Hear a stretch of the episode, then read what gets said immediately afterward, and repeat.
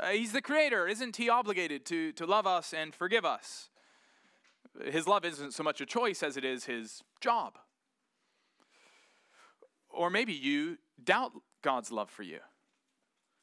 As you survey your life and the trials and circumstances that you've gone through, you wonder how God could possibly love you and allow what has happened to have happened.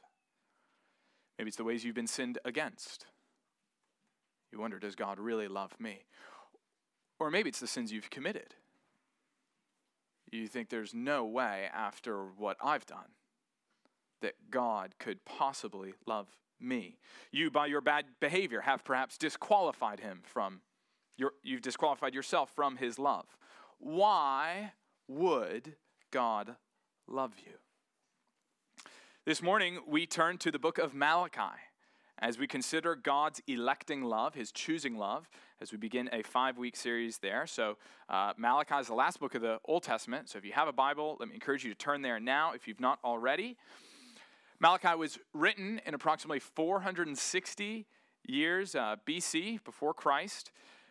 And so, just to understand how we get to Malachi, we've got to understand Israel's history as a whole, seeing as this comes at the very end. Israel was founded around 1400 BC. So that's when God saved his people out of Egypt, out of slavery uh, with Moses, 1400 BC. He brings his people into the promised land. Uh, and then around 1000 BC, God makes covenant promises to King David. Uh, so David was Israel's second king. He was a great king. He loved the Lord. And so the Lord made gracious promises that one of David's descendants would rule over David's kingdom, over the kingdom of Israel forever. Israel enjoyed unprecedented military success and prosperity and peace. Yet soon the nation fell into sin. Uh, for hundreds of years, in fact, the nation rebelled against the Lord and against his word. They broke the covenant that God had made with them back in 1400 BC, the, the Mosaic covenant, the covenant at Sinai. God had told them, Look, if, if you will obey my voice, if you'll obey my commands, you will be my people, and I will be your God. And you'll live long in the land. It'll be great. And yet, over the years, over the centuries, the curses of the covenant fell as Israel continually unrepentantly disobeyed. And so the final curse of the covenant fell in 586 BC when Jerusalem was sacked and Israel was exiled to Babylon. They were taken as captives of King Nebuchadnezzar. All of God's promises to be their God, for them to be his people, for a son of David to rule eternally, to dwell in a prosperous and peaceful land for Israel's enemies to be subdued under their feet. These promises seem to be broken.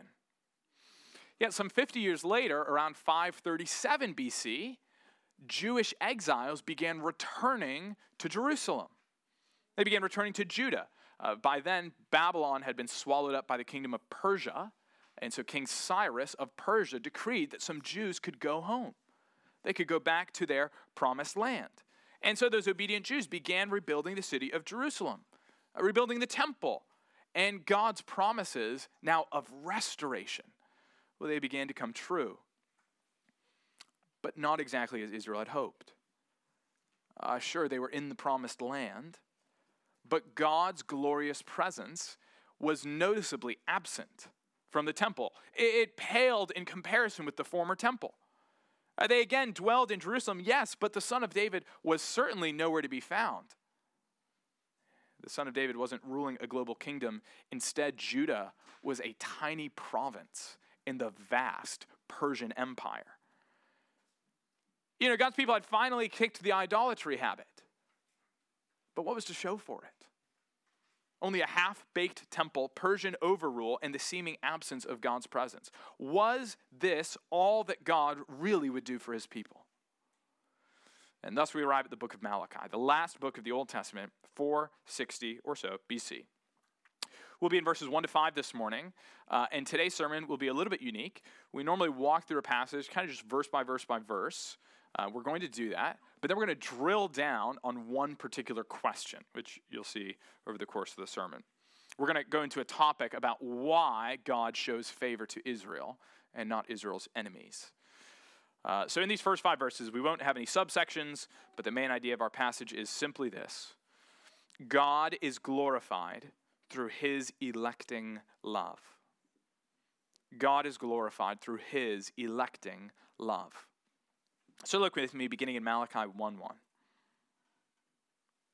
the oracle of the word of the Lord to Israel by Malachi. I have loved you, says the Lord. But you say, How have you loved us? Is not Esau Jacob's brother, declares the Lord? Yet I have loved Jacob, but Esau I have hated. I have laid waste his hill country and left his heritage to jackals of the desert. If Edom says, We are shattered, but we will rebuild the ruins, the Lord of hosts says, they may build, but I will tear down, and they will be called the wicked country, and the people with whom the Lord is angry forever. Your own eyes shall see this, and you shall say, Great is the Lord beyond the border of Israel. Amen. Well, verse 1 is simply the title page, as it were the oracle of the word of the Lord to Israel by Malachi. We don't know anything else about Malachi other than that his name translates as my messenger. And so you notice that it says that the word, this is the word of the Lord to Israel, and literally it's come by the hand of Malachi. So what we have here is nothing less than a personal address from God to his people. From God to Israel, from God to you. The preacher, whether Malachi or myself, is insignificant. This is God's word. And then the drama begins in verse 2. I have loved you, says the Lord. But you say, How have you loved us? Okay, so just, you know, relationship tips. It's a bad idea, it's not a good thing if in a relationship you say to someone, I love you. And their response is, Really? I'm not so sure about that. Notice here how God loves Israel. Uh, different translations have I have loved you or I do love you because the tense of the verb is to indicate it is a past love with present tense implications. I have loved you. I am loving you. Uh, this is the fundamental way that God relates to his people. You know, God's relationship to Israel was not fundamentally one of correction, it was not meant to be one of discipline. The Lord is not trying to extort something from Israel. The Lord loves them. God's fundamental orientation to his people isn't anger or disapproval, but love. And so he reminds Israel of that love. And yet, sadly, Israel, well, they don't believe God. Now, throughout the book of Malachi, if you let me, let me, encourage you to read it perhaps this week. It's short, I think 54 verses.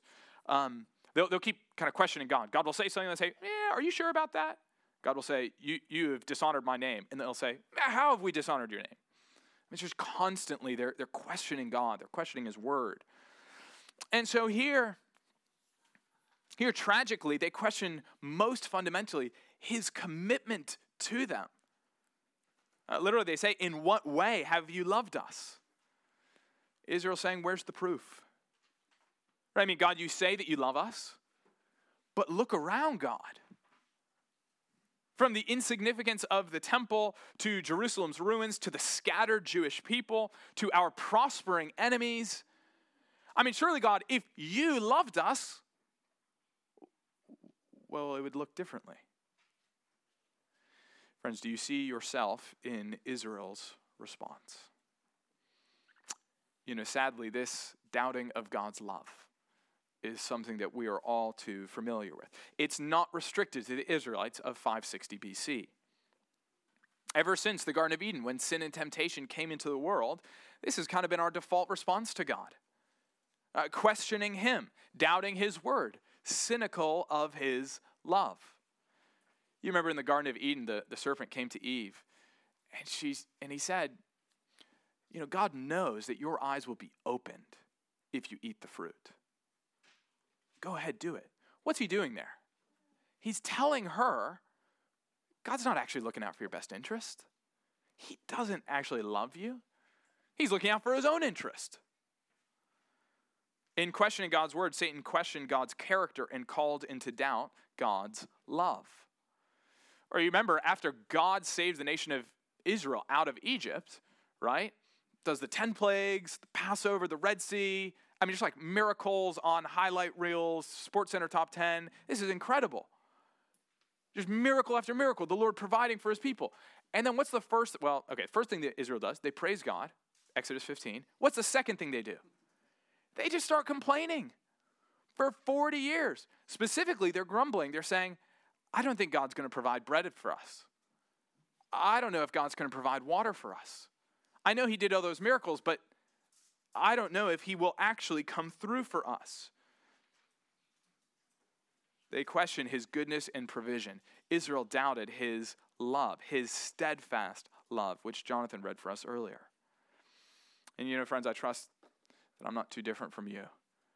Uh, when sickness hits, when our hopes are dashed, when our limited understandings are clouded, we too doubt God's love. So often we wonder have you really loved us, God? For the Israelites of Malachi's day, again, they would have pointed to, to all the supposed promises of God that had failed. Okay? So, for example, just give one example. In Zechariah 2.10, the Lord says, this is for the exiles who have returned. Zechariah 2:10, "Sing and rejoice, O daughter of Zion, for behold, I come, and I will dwell in your midst, declares the Lord. And many nations shall join themselves to the Lord in that day, and shall be my people. And I will dwell in your midst, and you shall know that the Lord of hosts has sent me to you. And the Lord will inherit Judah as his portion in the Holy Land, and will again choose Jerusalem. That's an awesome promise. And if you're living in 460 BC Jerusalem, you're looking at that and you're saying, that's not my experience. That's not what it feels like, God. Where's the Davidic king? Why was the lion not laying down with the lamb in Shalom? Where's the peace on earth? Why are our crops failing? In surveying their surroundings, the Israelites found ample reason to doubt the Lord.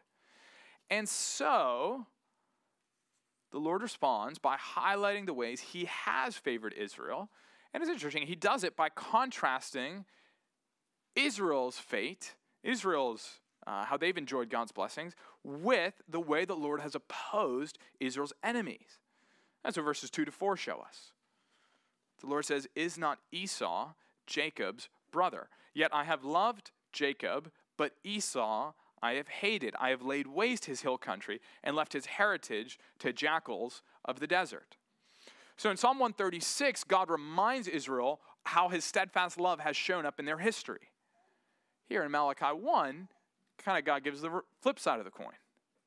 And he shows them the way he's treated their enemies, how he has opposed them. Uh, the point is this that, that Esau and Jacob were brothers. Uh, they were twins, in fact, of Isaac and Rebekah. And so God could have chosen to bless Esau, the older brother, and his descendants, namely the nation of Edom. Instead, however, God chose to bless Jacob and Jacob's descendants, the nation of Israel. The Lord makes a distinction between the two of them. Now, the Lord states, you see there, that he hates Esau. In Deuteronomy, we see the Lord tell the Israelites that they are not allowed to hate Edomites, the, the people from Esau. So I think what God is saying here is that uh, this love hate contrast is that God opposes Esau. That he hasn't chosen him. It's similar to how Jesus says, No one can serve two masters, for he will either hate the one and love the other. Jesus' point is that you will either prioritize God or money. And so I think God is saying something similar. I have chosen Jacob. I have prioritized, I've blessed, I've been devoted to Jacob and not Esau. I have not set my affection upon the nation of Edom. And the evidence for the Lord's not choosing Esau is what we find in verses 3 and 4. You know, for the entirety of Israel's history, Edom was, I think, I, I think it's fair to say, the chief rival of the nation of Israel. So for example, Amos 1, state, Amos 1 states, Thus says the Lord, for three transgressions of Edom, and for four I will not revoke the punishment because he pursued his brother with the sword and cast off all pity, and his anger tore perpetually, and he kept his wrath forever. So I will send a fire upon them, and it shall devour their strongholds. Uh, Edom was Israel's most violent and oppressive rival. And yet, by the time of 460 BC, during Malachi's day, uh, Edom had been destroyed. We're not exactly sure how.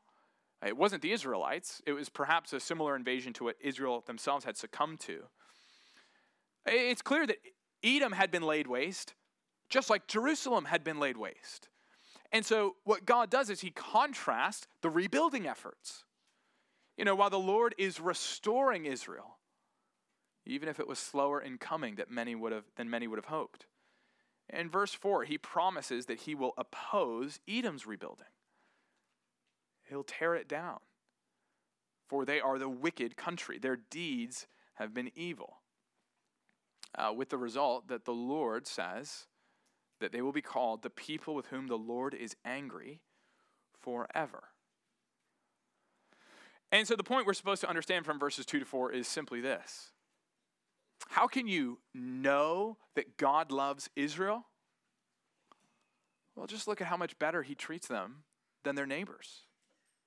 He opposes their neighboring kinsmen, but he has blessed Israel. And so, what will be the result of this, this blessing of Israel and this opposition towards Edom and Esau's descendants? Well, it's verse 5. Look there, speaking to Israel, God says, Your own eyes shall see this, and you shall say, Great is the Lord, beyond the border of Israel. Notice how Israel has a change of heart here. They go from questioning God's love to confessing his greatness. What happens in between to cause this turn of this change in attitude? Well, it's the Lord judging their enemies. Uh, similarly to the way that when the Lord killed the Egyptians in the Red Sea, Exodus 14 concludes that after, they, after Israel saw the Egyptians dead on the seashore, they trusted in the Lord and in his servant Moses. And then they sang the song of the sea in Exodus 15. You see, the judgment of God's enemies evokes the praise of God's people. God would exalt exalt himself in the exaltation of his people. That's what it's going to be like on the last day. On the last day, all people everywhere will see the justice of God, and they will not blame God. We will not begrudge God. We will say, Great is the Lord beyond the border of Israel. He is great to the ends of the earth. Now, the rest of the book of Malachi, I think, kind of flows from these five verses. Uh, it's a fundamental misunderstanding that Israel has of God's love and his covenant commitment to them that leads them to such lackluster worship, such half hearted devotion. That's what we're going to see, Lord willing, for the next four sermons in the next four weeks. But what I want to do now is kind of pivot a little bit and to ask the question of why did God choose Jacob instead of Esau? You know, why is it that the Lord decided to bless the younger instead of the older twin? Israel had the covenants and the promises and the prophets and God's presence and the temple and the kings. Edom had none of that.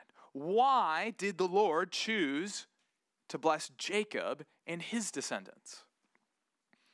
Now, on the one hand, we could go back to Genesis and we could see how neither Jacob nor Esau deserved God's blessing right? So the truth is that Jacob was a liar and a cheat and a trickster. Uh, he was not God fearing or righteous. Uh, likewise, Genesis 25 says that Esau despised his birthright, that is, his claim on God's inheritance. You know, he accounted God's word of so little value that it's less than a bowl of soup. So if we look back, we see that neither of them deserve to be chosen as recipients of God's love. But we can also look forward to understand why God chose Jacob. We can turn to Romans 9, which we read earlier, where Paul explicitly cites this passage in Malachi Jacob I loved and Esau I hated, in his defense of God's choosing. of God's unconditional election of some. So, that's what we're going to do with our remaining time now.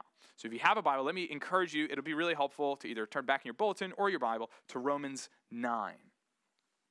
We're kind of just going to walk verse by verse through the middle of Romans 9. Uh, because here, Paul is explicitly wrestling with the question why does God set his affection on some and not others? Why are some saved while others perish? If you're a Christian this morning, why have you believed? While perhaps your sibling or friend or neighbor has not. So let's turn to Romans 9.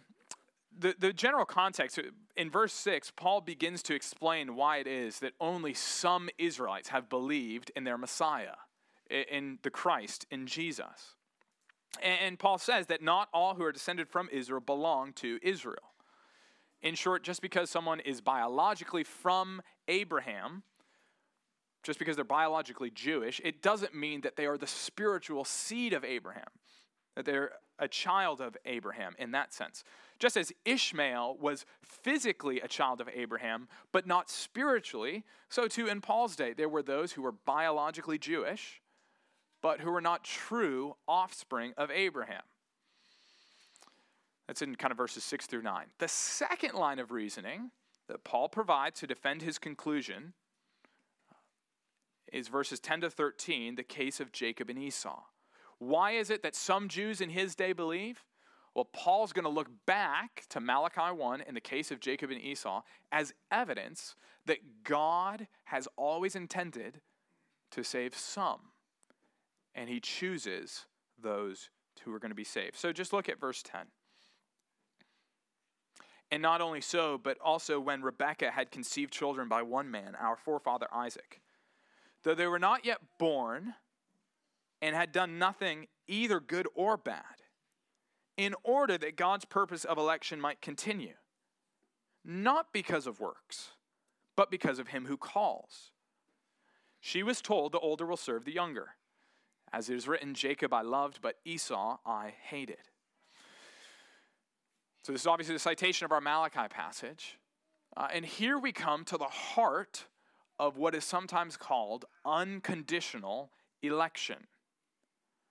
Uh, this is the truth that God elects or chooses his people not on the basis of anything meritorious in them or good in them, but solely on the basis of his own goodness and love and grace. So, verse 11 is especially emphatic on this. Right? It begins, though they were not yet born, and had done nothing either good or bad. Uh, here, Paul is stating negatively the reason, uh, what was not the reason for God choosing Jacob over Esau. You know, it wasn't that God looked down the corridor of time, saw the respective lives of Jacob and Esau that they would be leading, and thusly he chose the, the better of the two, or even the worse of the two. No, God made the determination before they were born before they had done anything, either good or bad. And he communicated that determination to their mother Rebekah, though they hadn't done anything good or bad to deserve God's choice. Well, then, if God setting his affection upon them isn't on the basis of their doing good or bad, what is it based on? Well, verse 11 continues in order that God's purpose of election might continue. Uh, this is the positive statement of unconditional election. Notice that it is God's purpose of election that stands, it is His will that is being done. And then Paul just repeats the point, you know, to be doubly emphatic at the end of verse 11. God's purpose of election is not because of works, but because of him who calls. God chose Jacob, not Esau, not because of any good works that Jacob did. Not because he saw that Esau was a bad guy or Jacob was a good guy. No, it is because of him who calls. It's really interesting. Uh, that last statement is tautologous. That is, it is self referential. So, literally, God's purpose of election is because of him who calls. Well, who is the him who calls? It's God. God's purpose of election is because of God. The ultimate reason why God chooses anyone is because of God. There's no deeper reason than that. You, you can't penetrate anything any deeper than God. There's nothing in the circumstances or the persons, nothing in them. Uh, but in saying this, Paul is not inventing anything new. The doctrine of God's unconditional love and election of his people is all the way back in Deuteronomy. So in Deuteronomy 7, the Lord states, For you, a people, you are a people holy to the Lord your God. The Lord your God has chosen you to be a people for his treasured possession out of all the peoples who are on the face of the earth. It was not because you were more in number than any other people that the Lord set his love on you and chose you, for you were the fewest of all the peoples. But it is because, what's he going to say? The Lord loves you and is keeping the oath that he swore to your fathers, that the Lord has brought you out with a mighty hand and redeemed you from the house of slavery. God saves because he loves his people. Well, why does he love them? Because he loves them. Why does he love them? Because he loves them. Because he sovereignly chose to set his affection upon them, and he swore an oath to them, and he will not be false to his oath. He is trustworthy and reliable. Friends, this is always how it's been. God chooses his people. We don't deserve it. We never could. We never will. Uh, there's nothing in us no faith we exercise, no good deeds that we perform, no religiously promising inclinations that God sees and says, I want, to, I want him on my team, I want her in my squad. No, God is in control. And that's why the Lord says, Jacob I loved, but Esau I hated. It was the Lord's choice. Uh, as one of our kids' Bibles states, I said, Allie, where, where's this Bible? It's great. God picked Jacob to get the blessing, even though he was the younger brother and wasn't supposed to get the blessing. But God is God, so God gets to pick. Yeah, that's basically right. Yeah, honestly, it is true. If you think about this for more than five seconds, you might ask, verse 14, is there injustice on God's part? You know, is God being unjust when he chooses one person over another? Well, no. God is not being unjust when he chooses Jacob over Esau. He's not being unjust when he unconditionally elects certain people to eternal life, but it is unfair. You know, as we saw, neither Jacob nor Esau deserved God's love. Look, Deuteronomy 7, where God's like, I love you, and that's why I love you, and I chose you. Israel was the worst. It was just like, they just sinned a ton, never trusted God, always grumbling, always complaining. And yet, God chose them. Was God being fair with Jacob? Was God being fair with Israel? Well, he was being merciful. There's no injustice with God when he bestows his mercy upon the undeserving. If God were being fair, he would not have chosen Esau or Jacob or you or me or anyone for that matter. You know, if God were fair, we'd all be in hell right now.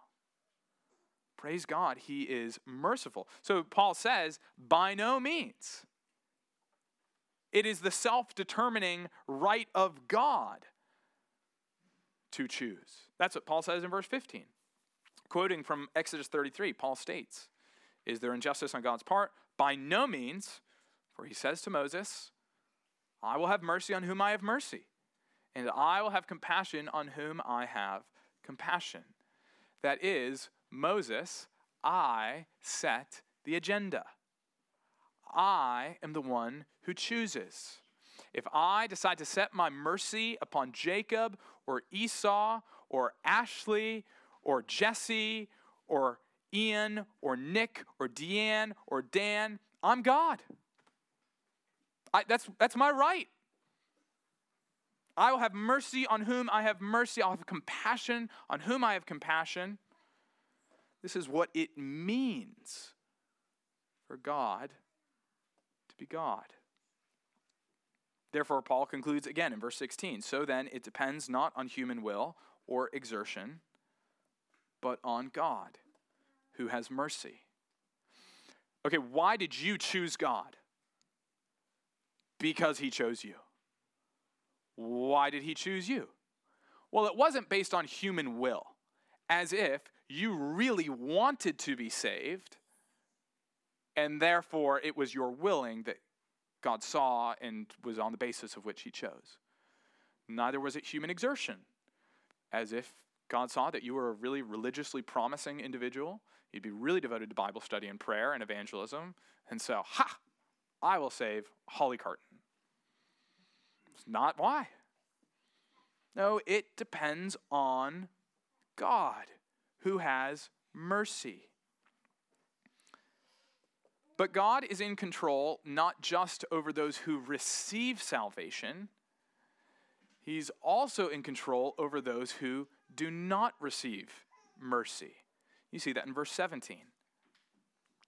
For the scripture says to Pharaoh, For this very purpose I have raised you up, that I might show my power in you, and that my name might be proclaimed in all the earth. So then he has mercy on whomever he wills, and he hardens whomever he wills.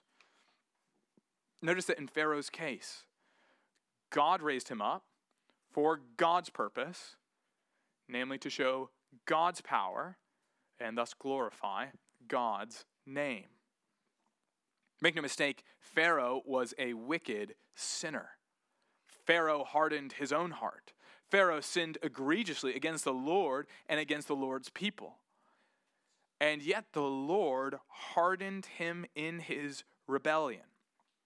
And so, thus, verse 18 restates his previous conclusion. So then he has mercy on whomever he wills, and he hardens whomever he wills.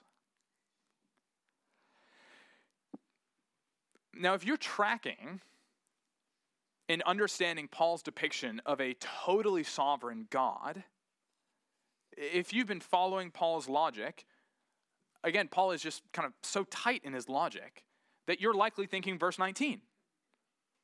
If you read verse 18, you will probably think verse 19. You will say to me then, why does he still find fault? For who can resist his will? You know, if God is hardening Pharaoh in Pharaoh's resistance, is Pharaoh not morally blameworthy for his actions?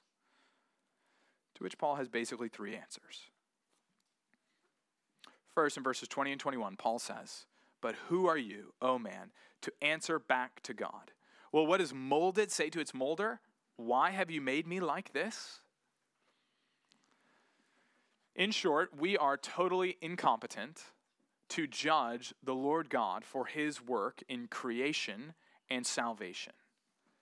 You know, we have such limited wisdom, such impure motives, such folly in our own hearts and lives. To accuse God of injustice is the height of arrogance. He is perfectly wise, totally just. You know, we're, we're like Job, accusing God of failing to govern the universe properly when we ourselves understand it so little. You know, we understand physical, the physical world, just an infinite, like infinitely small amount compared to how vast this universe is. How much do we understand of the spiritual realm? It's all by God's grace through His Word that we do. Uh, and yet we are so limited in wisdom. For us to accuse God of wrongdoing is as crazy as a piece of pottery telling the craftsman how she is to do her task. It makes no sense.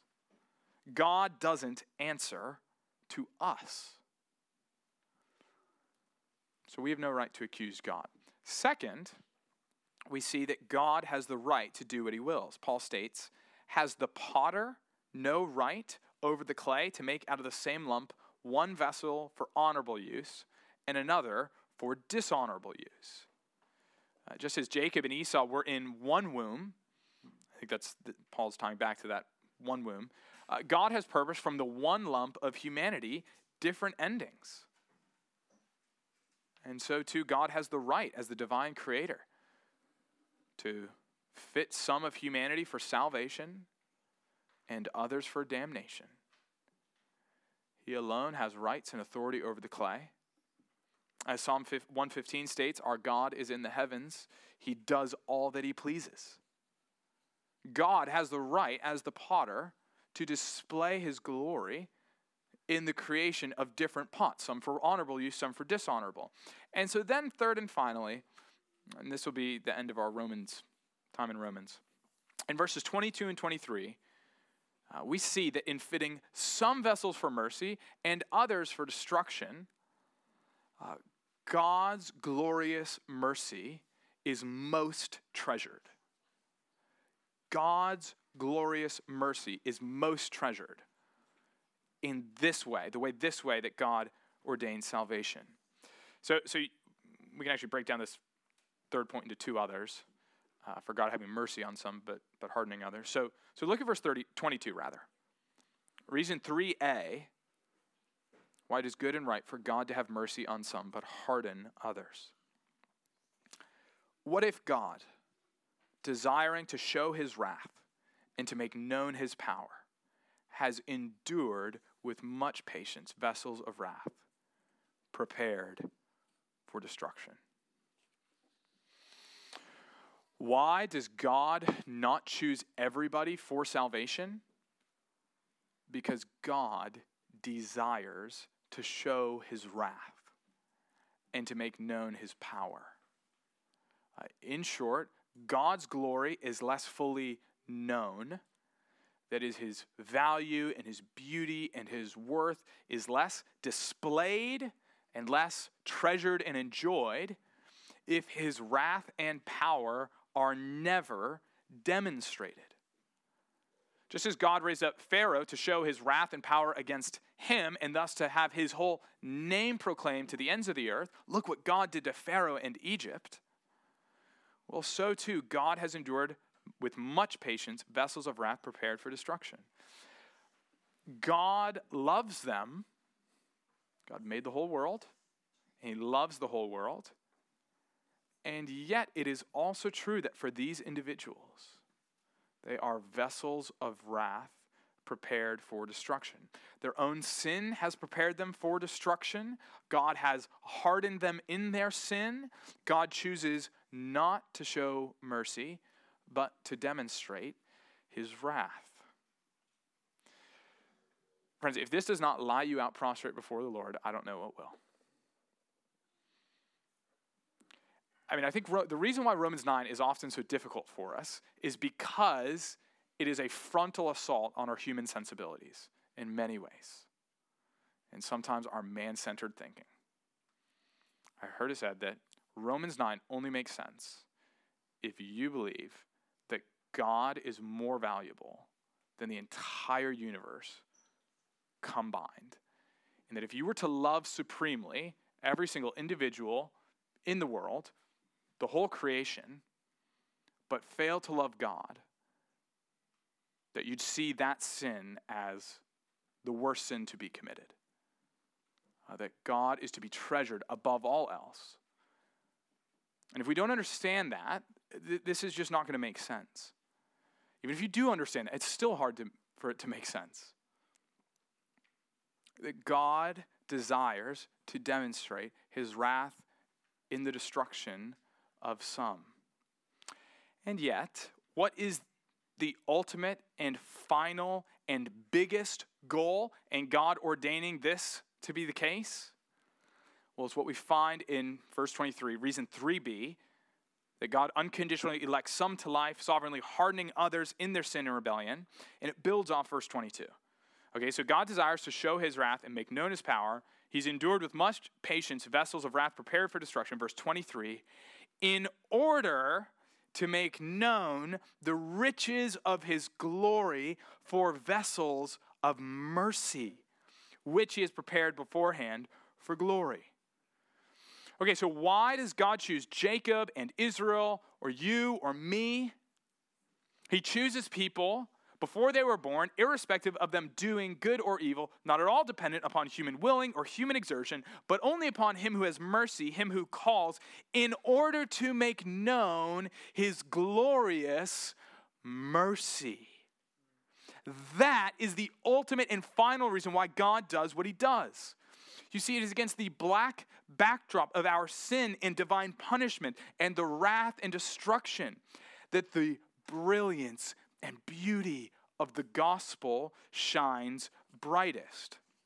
God sovereignly and unconditionally elects to life so that you might marvel at his goodness and mercy and grace. So you might treasure it and value it all the more. If salvation were universal, not only would God's wrath and power not be displayed, which God is worth being worshiped for, but his mercy would not be treasured as highly, right? If there's no wrath, if there's no hell, well, mercy, I mean, it's his job to give it. We, we all get it. it. It's just, it's just there, every single person. But when you see the mercy of God in choosing you, it should evoke praise and worship and wonder. It, it should cause us to marvel that it is all, and I mean all, of grace. It is a gift. The gift is bigger than you may have thought it was. You thought God gave you a gift this big. No, it's way bigger. It's like infinitely big. It's infinitely in the past big, infinitely in the future big. It is because of his love for you big. It wasn't anything you did.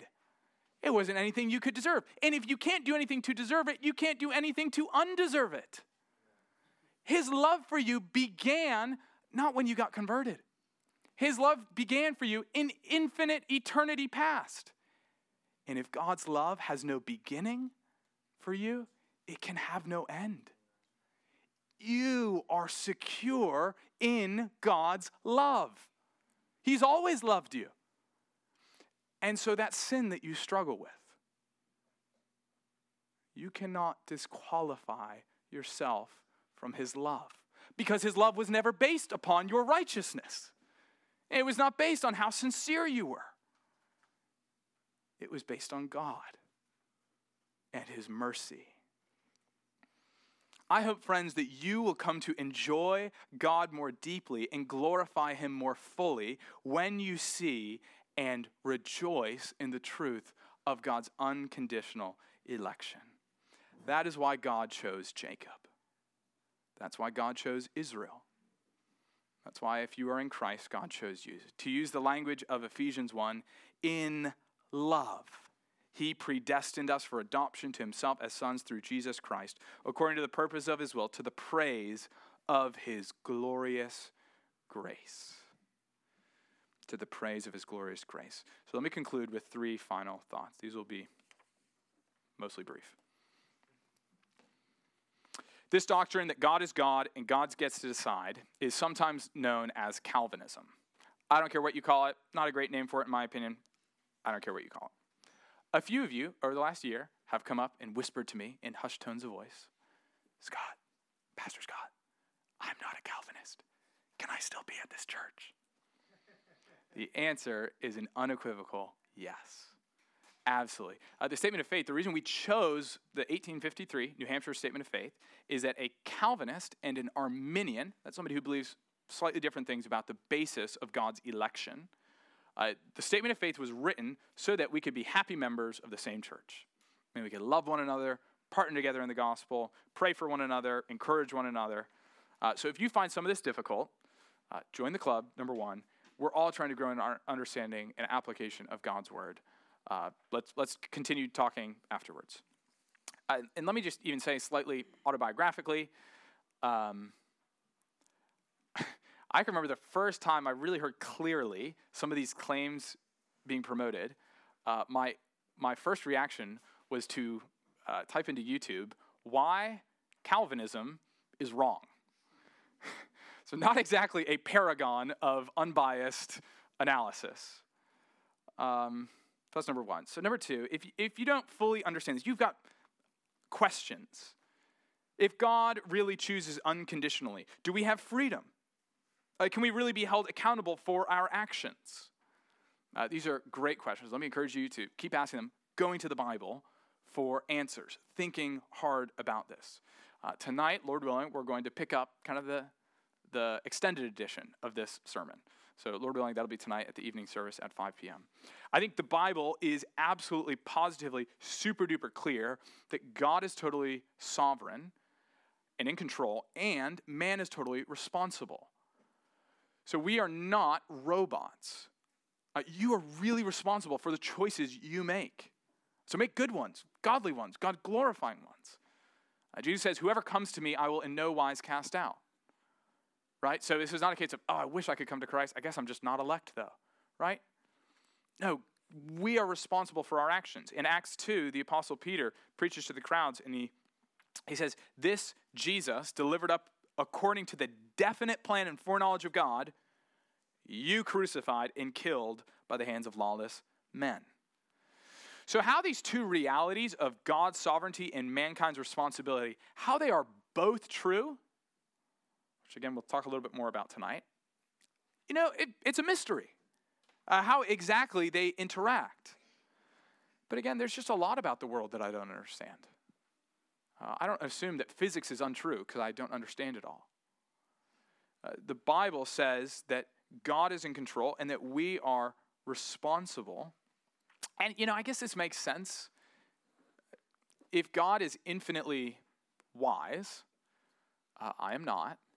And so I'm not surprised when God does things that kind of confounds my expectations. When God does things that I don't fully understand, his ways are higher than my ways. There are going to be things that, if I could fully understand God, that would be a good piece of evidence that I have made this God up. But it would make sense that if God is really God and we let God be God, well, he's going to do things that sometimes bewilder us. And it's the better part of faith to take him at his word. And so, third and finally, again, we'll kind of touch on this tonight. What's, what's all this supposed to do for you? Uh, why does the truth of God's unconditional election matter, of Jacob or you or Israel or whomever? It's what we read about in our statement of faith earlier. It's that election completely excludes boasting and promotes humility. Uh, because we see that we have contributed nothing, and I mean nothing, to our salvation. Uh, the statement of faith says that it promotes love. It's where we all started in Malachi 1. God's love, God's electing love, is to evoke our loving response. Uh, this doctrine evokes prayer and the greatest possible exercise of human means. Because the same Paul who wrote Romans 9 also wrote Romans 10 about missionaries, who was all about, you know, the book of Acts, preaching the gospel all over the Mediterranean. Uh, it's what the same Paul who wrote in 2 Timothy, therefore I endure everything for the sake of the elect, that they also may obtain the salvation that is in Christ Jesus. Uh, you see, a high view of God's sovereignty and salvation should not spur us on to laziness, but to working hard in prayer and evangelism. Again, more about that tonight. And then finally, it should evoke praise, it promotes praise and trust in God. Again, that's the whole reason God set it up this way. That as we imitate his mercy, we do so in praise and trust to God. Uh, we who have received mercy now love to show it to others, get to praise God for what he has done for us. So, friends, does God love you?